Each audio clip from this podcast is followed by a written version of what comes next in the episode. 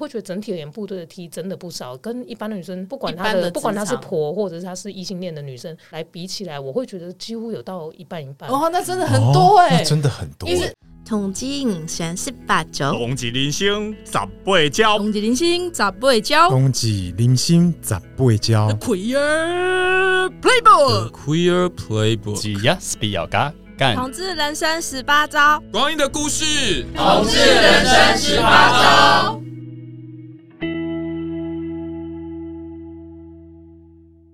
军营对于外遇的规定是什么？拜拜啊，就是也是也是白，直接开除。不是说开，我们不会用开除，可是因为你今天是我刚刚说了品德项 哦，那个分数还有品德分数，因为这跟你刑法通奸除罪化是无关的事情，因为你今天民法还是可以告，表示今天这个是有可能影响到别人家庭所谓的正常家庭。嗯嗯嗯，比如说是不是应该一夫一妻或一随便啊一一夫一夫一妻一妻随便你，但是你是不是就是忠于你的婚姻，这件事会影响你的考核。那通常因为现在除罪除罪化嘛，所以通常就是看他的原。配正宫是不是有要告？那告也要分为他私底下搞民事，还是有闹来部队？那通常闹来部队，我们就是一个闭骨断尾的。哦，可是因为很合理啦，因为他影响到工作嘛。而且大家，你而且这件事就刚刚聊到全民国防，其实也有点相关，是大家对军人的这个职业的道德要求标准是非常高的。比如说，我曾经有个单位在陆军专科学校，我们有一个学生，我印象很深刻。我们有个学生被表扬，为了什么被表扬呢？为了他在买鸡排的时候，买咸酥鸡的时候，早期站好等待啊？啊！真的，因为当地的民众什么内什么内力大小是那种社团有 po 哇，军校生什么军军未来军人的典范什么就这样 po，然后他就被学校的校长就约会或什么时机，我我真的忘了，就表扬他，就是可能颁发一点点几百块工作奖金或什么，就是鼓励，因为表扬就是鼓励，对吧？对啊，是啊，没错，这是啊，很神奇耶。可是你们我不知道你们有没有印象，就是也是前几年的事，这些都前几年也是前几年是警察，就是警察他们有自己的粉砖嘛，怎么样？买便当就在帮自己捍卫说警察也是人。也要吃饭，对啊，这种事军人不会做，军人只会觉得对我不能再自己。既然人民会这样想，我就民众会这样，就是我们很在意对那个军人民怎么看待我们的形象。嗯、我觉得这件事也跟我刚刚为什么我说我会想到，因为我觉得跟全民国防观念很像，就是说大家对对这个职业认识到底到多少，还有期望值到底在哪里？嗯、对，所以这件事讲回来讲回来，就是这个婚外情这种事，谁都会觉得是个。因为我觉得大家会把这个跟纪律连在一起，嗯、对不对？对，大家会对军队就是军人会有一种就是说，因为他是。就觉得那个规范是很严格的，总之他很严谨的，对，他要什么都好的都要在他身上，他要很正直，他要。我们金融业没有，我们就是对啊，对于钱方面很正直，但是其实其他的，如果你看过《华尔街之狼》，你就觉得，呃，如果你一间银行有有一个婚外情，完全不会上新闻，但你某一个军事院校、某一个 部队产生婚外情，他就是头版头，可能有机会变头版头哦，看他怎么闹，看他怎么操控媒体。有个问题想要问那个，就是问那个阿伦，就是你现在因为已经退伍了嘛，你觉得在军中或者是比如说要官阶这样子，你会觉得那个现在大家对于 LGBT 的接受程度是有很明显差异吗？还是其实还好？觉得也就是蛮正常分布的常态分布。我觉得如果给开大人来说的话，老朋友会的接受度会比较高，就是对于这一块，因为他们不会觉得同性恋是什么。就是说，你说在学校的话，在学校的话，嗯、啊，因为我是十年前就离开部队，嗯，那我在离开之前。没有特别去关心到这个议题，OK。可是我在九十六年念研究所的时候，因为刚好有机会又脱离部队到学校去念，虽然也是军事研究所，嗯，然后虽然也是跟一堆军人学长他们在一起念书，可是那个时候我有出柜，嗯，那两年我有出柜，然后我出柜的经验是非常好，他们把我当家人，因为那时候研究所还是要住一起啊。嗯，然后他们，我觉得在我心中，他们就在他们心中，我就跟像他们弟弟一样，因为学长比我大，学长学姐，然后要吃饭，还会关心我跟男朋友的状况，因为我那时候很年轻，然后常常跟男朋友吵架，然后就不要吃饭什么，然后他们就会知道，就会来寝室找我或干嘛的。我觉得那个经验是好的，然后一直到离开了那两年研究所毕业之后离开，回到军中，我又回柜子里面，所以我觉得那个状态是我觉得还不错。所以就你的经验，其实校园不管是什么样子的校园，相对都。还是比较校园，我觉得校园是比较开放。OK，对，我觉得部队也在努力中啊。就像就像比如说跟多元文化相关的课程啊，这件事情，呃，我我我自己九五年班，我们同年班的社工系的同学，有个海军的同学，他现在就在海军技术学院那边当这个学府中心主任、中校主任。他在他就找我去演讲过，他的课程就真的表直接是。表牌的，为什么说表牌的？因为我刚刚前面有提到，我在我现在的职务上叫，可是我的表白课程看起来叫做心腹工作，或他看起来叫做什么一个别的名字，但是他是真的直接他的讲座名称可能就叫多元性别认识或什么什么，他就一直在推这些。所以也包含就是我们同志咨询热线志伟，他有时候被邀请，应该说他现在已经算，我看他的脸书，他定期有被邀请回去，他被投入的这个教育就是我们新辅官的培训课程里面，嗯，里面有一定时数，他们会请志伟或者是热线的其他人去聊同志这一块，让他们有基本的认识。那我这个同学他是在海军这样，我知道的，说真的，其实大概，嗯，我觉得我觉得各单位，你知道为什么？我会觉得还有一段路可以努力是，其实我们部队有规定，你多久要办一次性别平等讲座，这是一个规定。我从我有印象，以前它叫做两性平等讲座，哦、所以所以它的渊源很长。我从我是我是个少尉的时候，我就知道我们要去参加，然后而且以前还只有女生要参加，很妙。在一个都是雄性为主的一个职场里面，却只有女性要参加，而且它最一开始，它一开始叫两性哦，它还有女性官兵生活座谈，哦，这是一种。然后还有后来又演变，现在还是有女性官兵生活，有些单位会自己办，因为如果他单位女性特别少或特别多，都有可能办。然后通常是特别少会办，然后再要不然就是，而且他麻烦是他以营区为单位，可是有的营区里面他跨了军种，跨了什么，嗯、所以他的参加率、出席率你是很难控制的。嗯，所以他你要说普及率，我会觉得有一点障碍。那再来讲到后来变两性，到现在叫性别平等座谈，我每次都会很注意我自己所在的营区，他邀请的是谁，就是因为这是要邀请学者来讲，就就是说他当他名字叫做两性平等教育，现在不会叫，现在都叫性别平等，以前叫两性平等教育，跟后来叫性别平等教育，它里面做的事情是一样的，就是他内容会一样吗？呃，就看他邀请谁。我记得我待过一个营区，他邀请的是那时候同婚还没通过的时候，他邀请的是互加盟的人，我印象就很深刻。然后我还刻意的去听，没有，我就是抱着一个监督者的角色，我想看他到底地下面放一种，就是好，反正我就听了，我就觉得还算中规中矩。他没有批评到同志，但是他就很强调家庭价值，很强调夫妻关系，还有还讲到婆媳。如果我没有印象错误的话，嗯嗯，对对，我就待过一个营区是这样。然后我也就主要是异性恋家庭为主的事情嘛，所以我就觉得，哎，要要讲我知道的，我只讲出刚刚这两位，就两两个训。可是其实我自己知道是以我自己好，比如说我当营导长，我那个营区可能就是我我主导了或干嘛时候，我要么就自己讲嘛，我反正就教育小组的，嗯，要么就是我会找热线的人去讲。我有一次我忘记在哪个单位，这好几年前，我就有找热线的人去讲。那其他大部分时候我就自己讲，也当做练习，也当做，而且我最了解这些眼前的 TA 嘛，我更知道我应该用什么样的语言，让他们更更快速的对去接轨这个话题，或尽量跟他们扯到相关，让他们觉得哎，这是我的事，这不是你们的事。嗯嗯，对，所以所以这些这些努力，我我会。很相信，像志伟每次去，那这些撒下去的幸福观，这些小种子们都有在努力，有一天会长成大树。对，所以其实我我是还蛮算乐观的看待这件事，就是变化这件事情。因为毕竟部队也会有年轻的人进来当志愿役士兵啊，男生女生都有。就像他讲的学生的年轻，我觉得这件事部队也有在有心血进来。比较麻烦的会是，就我们刚刚聊到人事啊或什么这些，通常决定人都还是年龄比较大的长官们。那他们的改变就是。要看看他们愿不愿意改变，这就是为什么我们也需要你再继续往上升迁。突然突然被请了的感觉。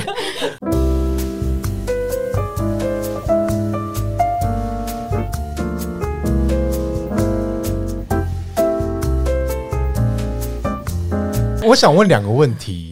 第一个问题是，我想问你们会推荐高中职的学生来当军人吗？现在如果说他是一个同志的话，呃，我我没有办法针对性向来给建议，但是我会想看他的专长跟他的兴趣，还有他的职业发展怎么想。老实说，我觉得这跟他是不是同志一点关系都没有。哦，了解了解，就有点像，比如说，呃，以我自己来讲，我为什么当军人？其实原因很简单，我会觉得经济独立才是真的独立。那我跟家里关系比较疏离，嗯，就这样而已。那时候我是考军校，我是读军校，那我们是四年。然后结束要还十年，我总共会绑十四年的约，嗯、而且我还是常备役，所以我们如果没有说我要退，我不会随便退掉。嗯、那我就会觉得我有十四年不用想未来要干嘛，因为那个时候的我还很迷茫，我不知道我未来要干什么。嗯、然后我也不知道，好，我我我上了一些外文系学，我也不知道，哎、欸，我以后会英文，或甚至就算多会语言，我要干嘛？嗯、它只是个工具，那我可以干嘛？我想不到这些未来，所以反而跟同志无关是。呃，我我不是在招募，不过我真的蛮推荐大家，如果眼前几年都还没有特别想法，也没有特别的。专长，真的其实蛮适合进来想一想人生，或者是接触，因为在军中现在太多管道进修，然后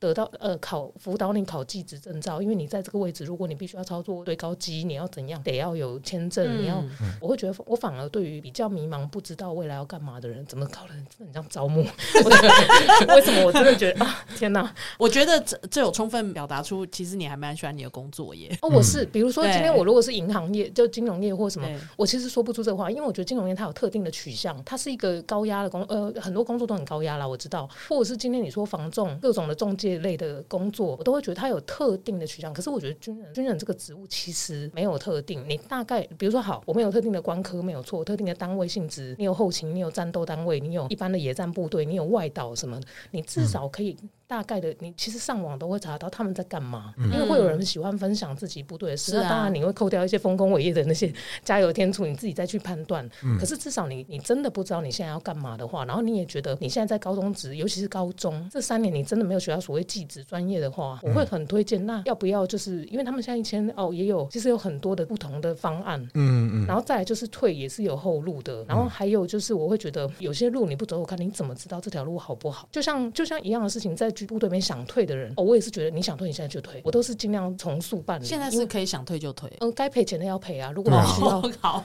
是啊，这都是大家的纳税钱呐。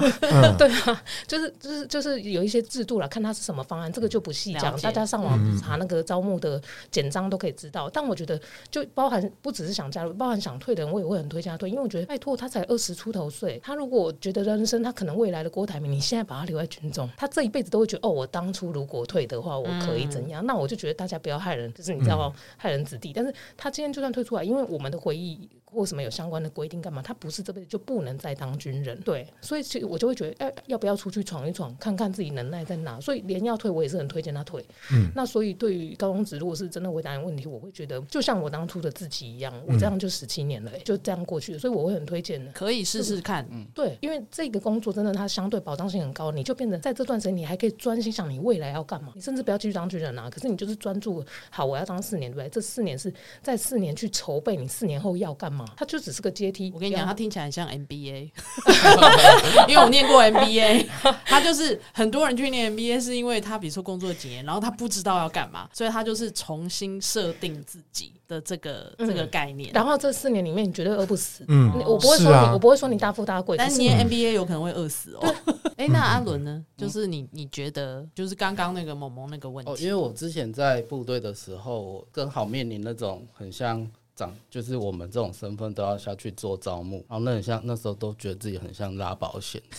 对，然后因为会要会有业绩压力，对，然后那个时候就是只能讲好的，然后后来呢，一直到我当了教官之后，教官是没有业绩压力，可是他有一块业务叫做人事招人才招，就是那个教小朋友可以进来读军校的那个、嗯、那个工作。那我觉得就是我也会看他人格特质，然后我也跟我也会跟他分享军中好的一面，包含。刚才讲的经济真的是不用担心，心特别是十九岁的那个年纪，可能人人家那你同学还在还学但，你已经有三四万的那个薪水，这样子，嗯、这都是一个诱因。可是我也会跟他讲说，我曾经遇到的可能会面临到什么样的问题。那刚才主持人有框到一个就是同志身份这件事情，如果我知道这个学生是同志身份的话，我会不会建议他念军校？我觉得这也跟他的人的人格特质有关系。假设他今天就是比较内向，然后遇到事情会比较多愁善感，想比较多的，我就非常不建议他进去。嗯，因为在军中，毕竟虽然时代已经慢慢的在进步了，嗯、但是还是不可避免会有一些比较讨人厌的观念在里面。嗯，那他是不是有足够的那个抗压性？对，抗压性去面对这件事情，觉得可能要，我也会跟他说，可如果你是这个身份，然后军中可能你难免会遇到，虽然不是大部分。那当你遇到的时候，你想你该怎么办？然后你可以用什么样的方式去处理？哦。如果他觉得都 OK 什么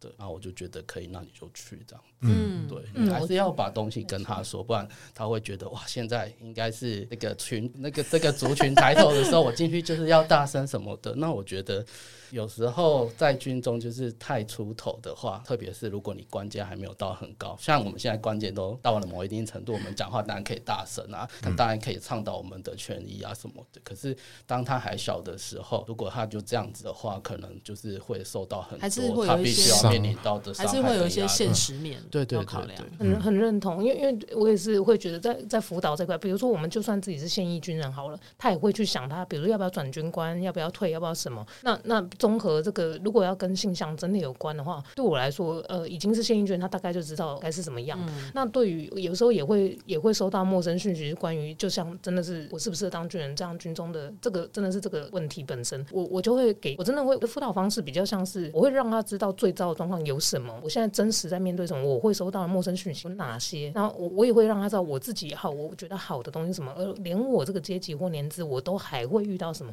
其实我会讲的负面，甚至有时候会多过正面，因为我觉得我如果都给他最坏的打算，他就不会有那些粉红泡泡去幻想他今天来哇，比如说好有王毅在前面，我应该就没事了吧？这这这种莫名其妙的幻想等等，我一定会努力的把它打破。是啊，你不是还有第二个问题？啊，我想要问第二个问题是那个什么比较生活化的，就是你们觉的当军人的伴侣要具备有什么特质是很重要，是跟一般人的伴侣不一样的？这我可以先讲，嗯，嗯，因为毕竟身为一个已经已婚妇女，嗯嗯嗯，然后还有就是，你觉得他在这个过程当中，你觉得他吃苦最多，跟一般人不一样的是什么？有有有这部分吗？这样子，嗯，好，我我觉得合适的事情是我我很常讲的事情，就是就他要有自己的生活圈跟社交圈，他一定要重心有自己的生活目标，基本上就是一个没有你他也好好的的那个状态，有了你很好，没有你也没关系的那个状态。所以，这是这是风象星座最简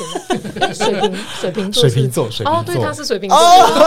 对对，水瓶座是这样。好，我我不懂星座，那这是一个。然后我记得我在很多周记有开过玩笑，就是如果是想要经营开放式关系的。我觉得很合适，嗯，因为因为我们的休假的状态啊，或者是我们留守的状态，你前一个月就会知道。那你如果是外离岛，你前两个月搞不好就更确定。尤其是现在就是有一些紧张的备战状态的话，嗯，你你刚刚第二个问题是，如果你觉得就是这段关系当中，你觉得他吃苦最多的地方有吗？嗯，比较辛苦的。如果他个性稍微比较浪漫、比较依赖一点，或其实每个人都有这一块，大大块或小块。那那我觉得这这一块会可能会稍微辛苦一点，是毕竟首先最基本的限制，我们有 NDM，我们不能开镜头，所以你今天如果要 FaceTime，你今天要视讯，这是有难度的。那有一些人是今天只听到声音不够。甚至只看到脸不够，我要拥抱，我要体温，我要性，我要什么？所以这些 demanding 的项目比较多的人，可能就会辛苦一点。嗯，我也不会觉得就不能经营。因为有些人小别胜新婚嘛，你搞不好一两个月见一次哦，你的性搞不好只是一个马拉松式的，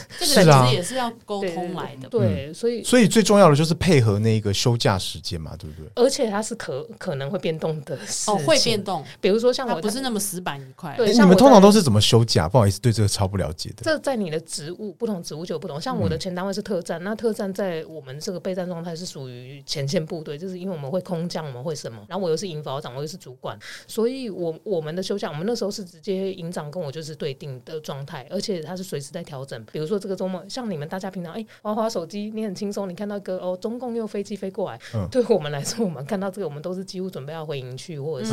什么，嗯、因为你并不知道他下一步是怎样，嗯、你不能因为哦狼来了听久了你就以为狼不来，对吧？嗯、对，这这不是国防的态度嘛？所以对我们来说，嗯、我们都是随时准备着要回去或干嘛。我们可能有些人就直接像主官们，不管是连长、营长这些等级的人，几乎他们都有心理准备，都是。离营区不远呐、啊，或明明休假，可能你看他在在营休，穿着拖鞋走来走去，他已经几乎也不用特别走开了，因为搞不好他随时还是要回来。哦，那你想他的配偶，他的另一半应该要有什么特质呢？可能就要，所以我才说需要很有自己的生活，是就是没有他没关系，有他嗯很棒，但没有好哦。而且他还要很能够理解就是这样不定的不定期的生活形态、啊。对，所以我我我我之所以决定要求婚跟我太太在一起，就是因为他很以我的工作为荣，他觉得这个工作是很有价值的，所以。我才说全民国防的重要性，大家都在培育未来的配偶。这样，就我的意思是，呃，大家要知道国防。的重要性，你你小国小民没有错，你是不是能够保护你自己？嗯、你的呃，讲讲稍微微微深一点，是你的你的鸡、你的剑是不是能够自己国造，还是你需要跟人家买，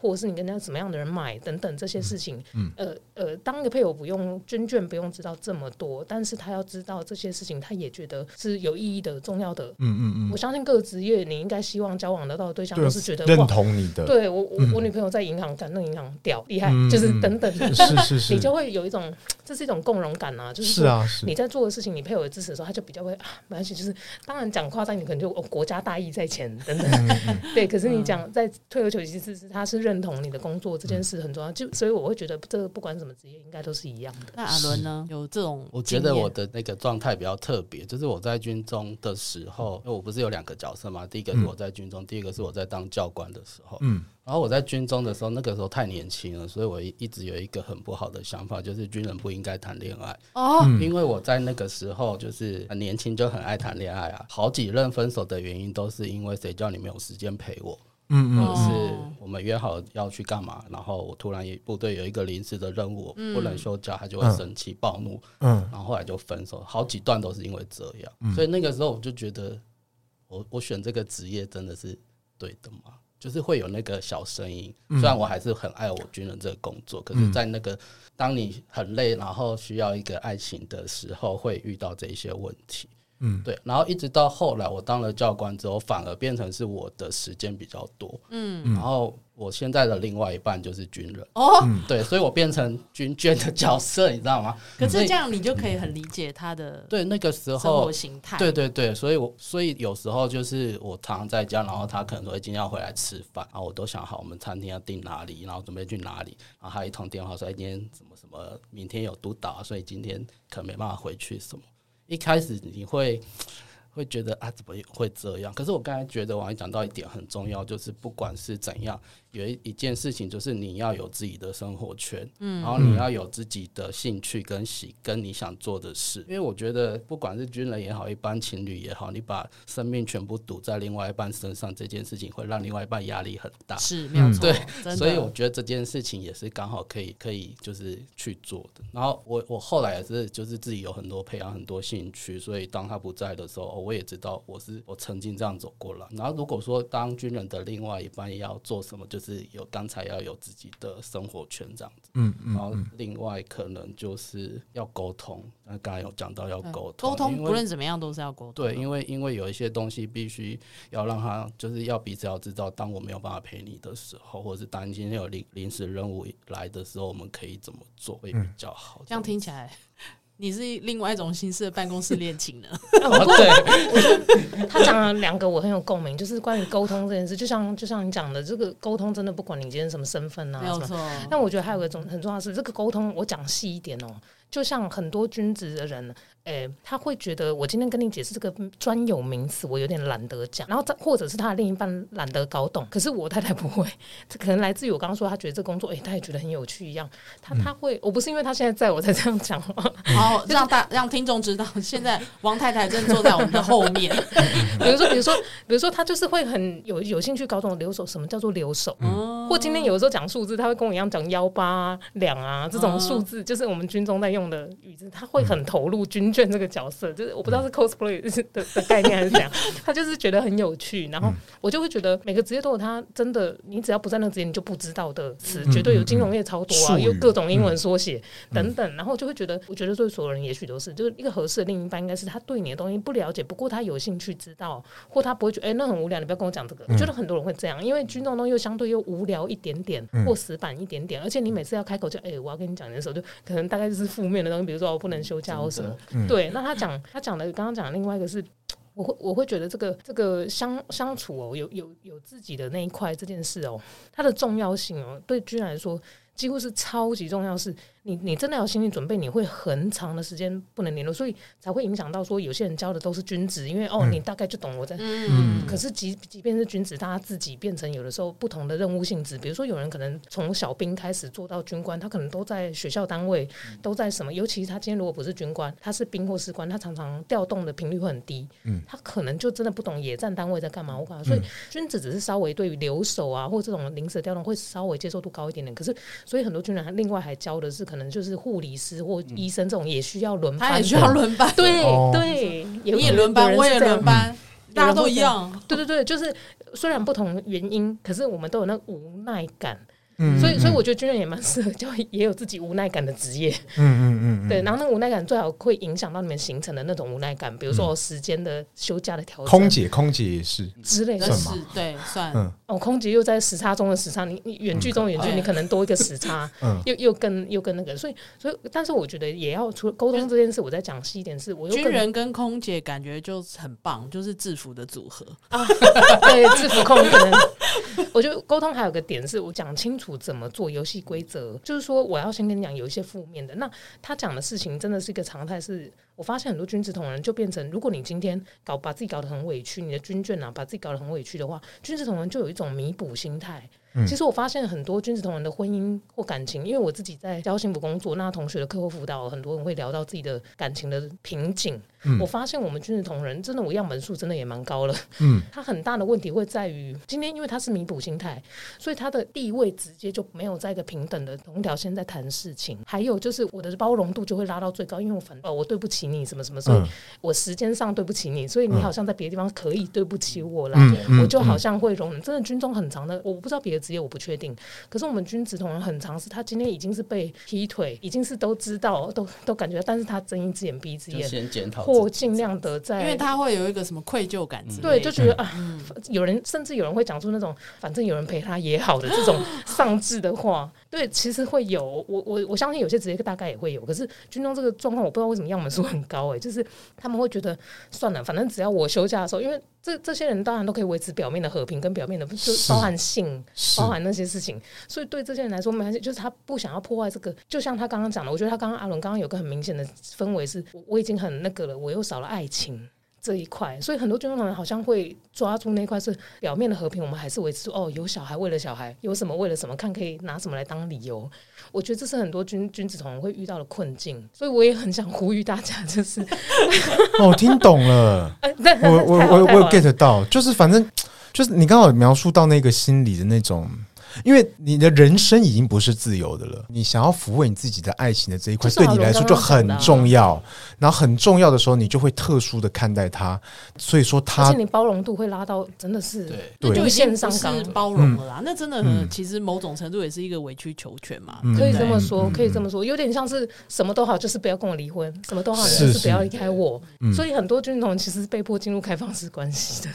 真的被迫是被迫。而且我觉得我讲我讲很多真的，因为因为做。我们做量化研究，其实你差不多二十五什么一个数字以上，你其实就已经算有个基本的样本数。我的样本数远远大于那个的，嗯嗯。所以我会觉得，当然，这我必须说，这还不是全部的军同仁的状态，只是这真的是有人在过的生活。所以他刚刚讲，我也蛮感慨，因为他讲到这个爱情的这个，我就会觉得对，因为我们的生活已经全部都是死板板东西。有些人的出口真的只剩下他的伴侣，比如说他的女朋友、男朋友或先生、太太这样。所以我会觉得，军事同仁自己的心理素质真的也要超级高，绝对。就是比配偶高，就是你的自己的生活是不是经营的 work life balance 这个、嗯、这个状态，我觉得也很重要。哇。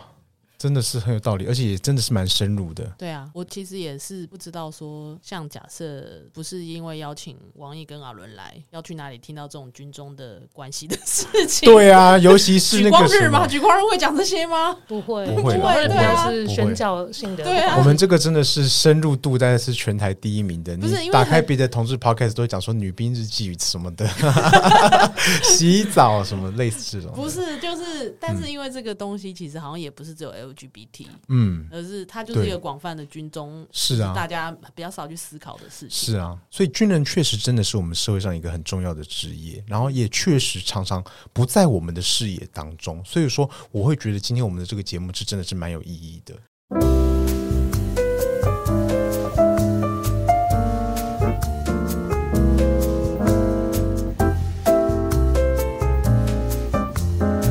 我是我是还有一个问题是，我很好奇，你们不是军人的，你们对军人本来的刻板印象有哪些啊？我跟你说，我们今天有机会可以破除一下。好，我跟你说，这就是人家说的，说那个我们一般人想象美军的形象是什么？就是哦，很专业，什么西点军校很屌。但是想说，嗯，如果说是不是美军，国军就好像弱了，是不是？一般人就是会联想到的，就会觉得说一些俗语啦，俗语啊，大家都知道一些俗语嘛，就是说什么。好男的话就好男不当兵，类似这种好铁不打钉。哎，你讲的话都好有时代感。是啊，这真的也是蛮久以前的。因为知道，因为我就学期间 就是就是吸收了很多的资讯啊。对啦对啦，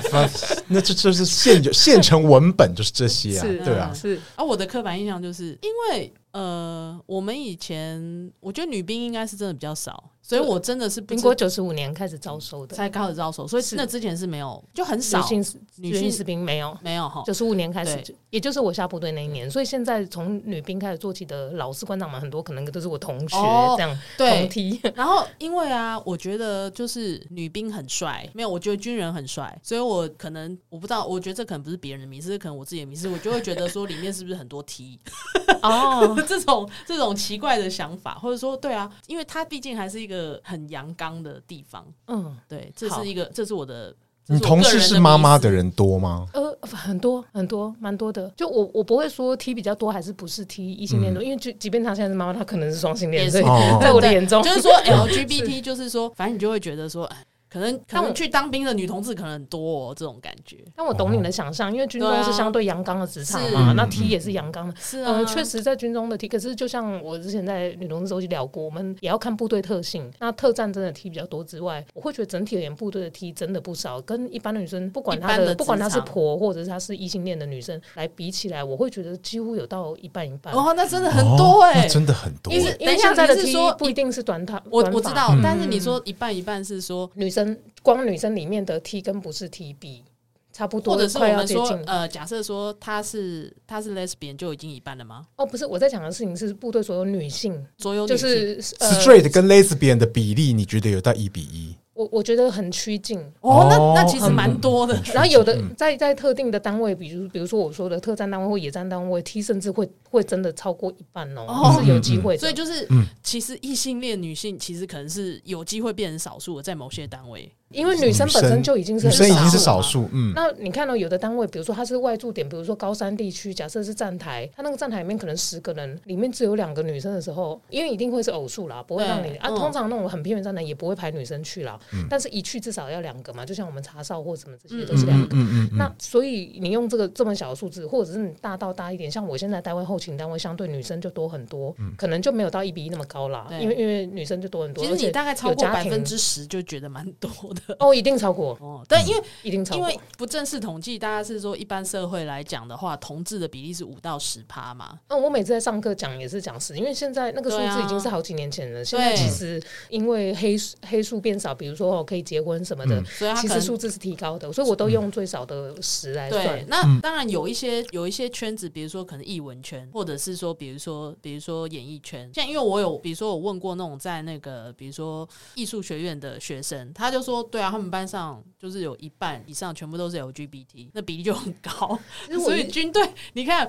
就是以军队来讲，女兵的话，我就会指女军人的话，你就会有这种想象。所以看起来还是有某一些单位它是会比较高的。嗯，其实我我自己的领域，不管是我学美术的，或者是我读翻译，我都会发现，其实同志比例这个东西，真的它需要参考很多，它的样本数要高到范围涵盖，比如说不同的家庭背景、不同的职业、嗯、不同的。像读翻译的时候，我们班上也超过一半，所以。我会认为这件事真的没有个定数，对，但但以军中来讲，真的很笼统的回答你的话，我会觉得你就你的问题本身 T 的话，我觉得真的会呃蛮多的，因为他在这个职场他就很自在，大家都对啊，是啊，因为大家都是这样子的打扮，对吧？而且对同仁来讲，就男性的同仁，不管他今天是顺性别男性或者怎么样，只要呃长官们啊，而且包含到了很老的长官，他们对于这样的。阳刚的女性都会觉得就刚刚好，因为我们就部队嘛，嗯、我们就打仗的嘛，嗯、等等的。只有在我们像我现在的后勤单位，长官才会比较觉得女生要有女生的样子。可是今天你如果在野战单位，几乎不会被要求要有女生的样子，不会太多。就是诶、欸，老观念的长官还是有的，我不会说没有。而且通常这些人都是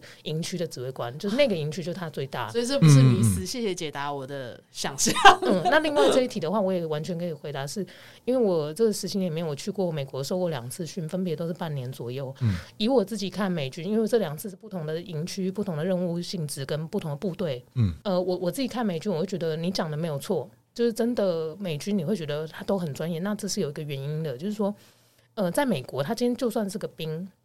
他可能都知道营级整个的作战计划，我们这个营的任务在干嘛，我们这个旅的任务的，呃，简简单跟麻瓜们解释一下，就。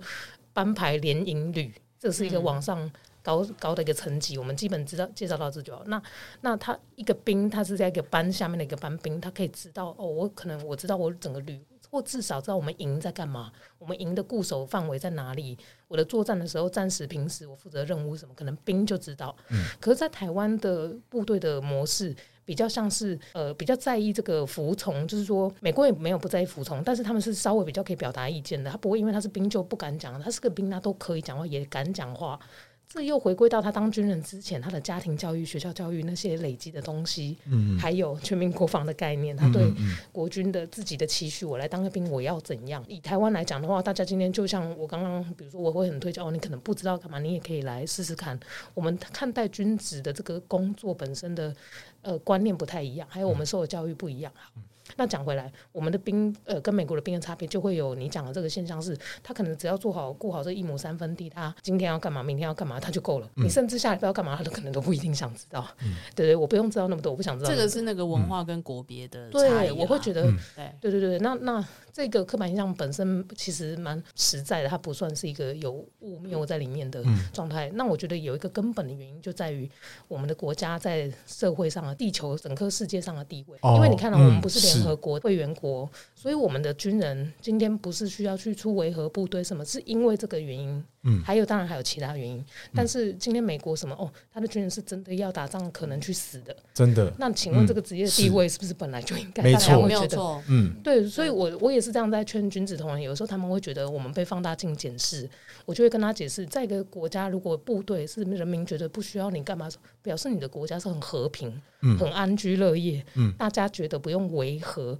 嗯，比起戒严时期好了。嗯嗯嗯，对。可是因为现在的年龄轻年轻人不懂什么叫戒严时期。嗯，对。所以，所以我就会去用用现在的现况来形容，就是你看，如果我们是联合国，现在我们俩可能都不能好好站在这边讲话。哎，嗯，我们可能就知道下个月，我们不是在看下个月的价表，我们是在看下个月我们要去哪个国家。出任务。你是要去乌克兰，还是你要去哪里？嗯，还不一定能活着回来。好恐怖哦！所以他的地位当然会不一样。就像消防员的地位也很高，因为他可能去死啊。是啊，对对，没错。所以我就会觉得这些事实起来有我希望大家彼此多一些理解，嗯，就是所以我才好奇你的那个刻板印象是什么这样子。没有，我现在很尊敬，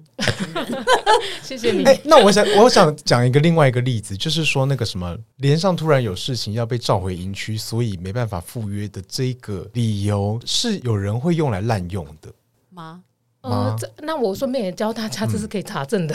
哦。哦，这好重要，太好了，这是如何查证？教大家什么如何做事实查证？这个年代很需要事实查证。好，呃，照理来讲，就是你你交往的对象如果是军职员，就给他 这个说明书，会不会大家会会不会被军职员那个好？就是如果你交往那样军职员，你你真的够 involve 他的生活的话，你够在乎的话，你应该要大概知道他的单位的联络方式。嗯，大家都有安官桌，都有电话。哦，负责召回大家的也通常是安官跟各单位。位的互助组组长这样子，现在都比较 line 了啦，所以大家都会各自不是不一定是安官这个人在打这个电话，嗯，但是安官桌通常都有电话或单位有电话，你可以各种的转接转到那个单位去，所以你至少要知道他的单位权限，哦、你才有机会转进去。再来就是有个东号码叫做国军查号台。所以你今天如果知道单位权限，你打去这个国军查号台的电话，应该就可以转进他的安官。嗯，所以你也不用平常，你就你当然也可以存起来，可是单位是会调动的嘛，所以他有的调职，你是不是有关心你的伴侣是不是在到底在哪个单位？你有搞清楚过吗？嗯，好，那这回到这个专业性，就是身为一个专业军眷，你应该是有他们单位的联络方式，包含他的主官。嗯，当然，如果你只是个兵或什么，你可能觉得不用联络，那至少他的班长。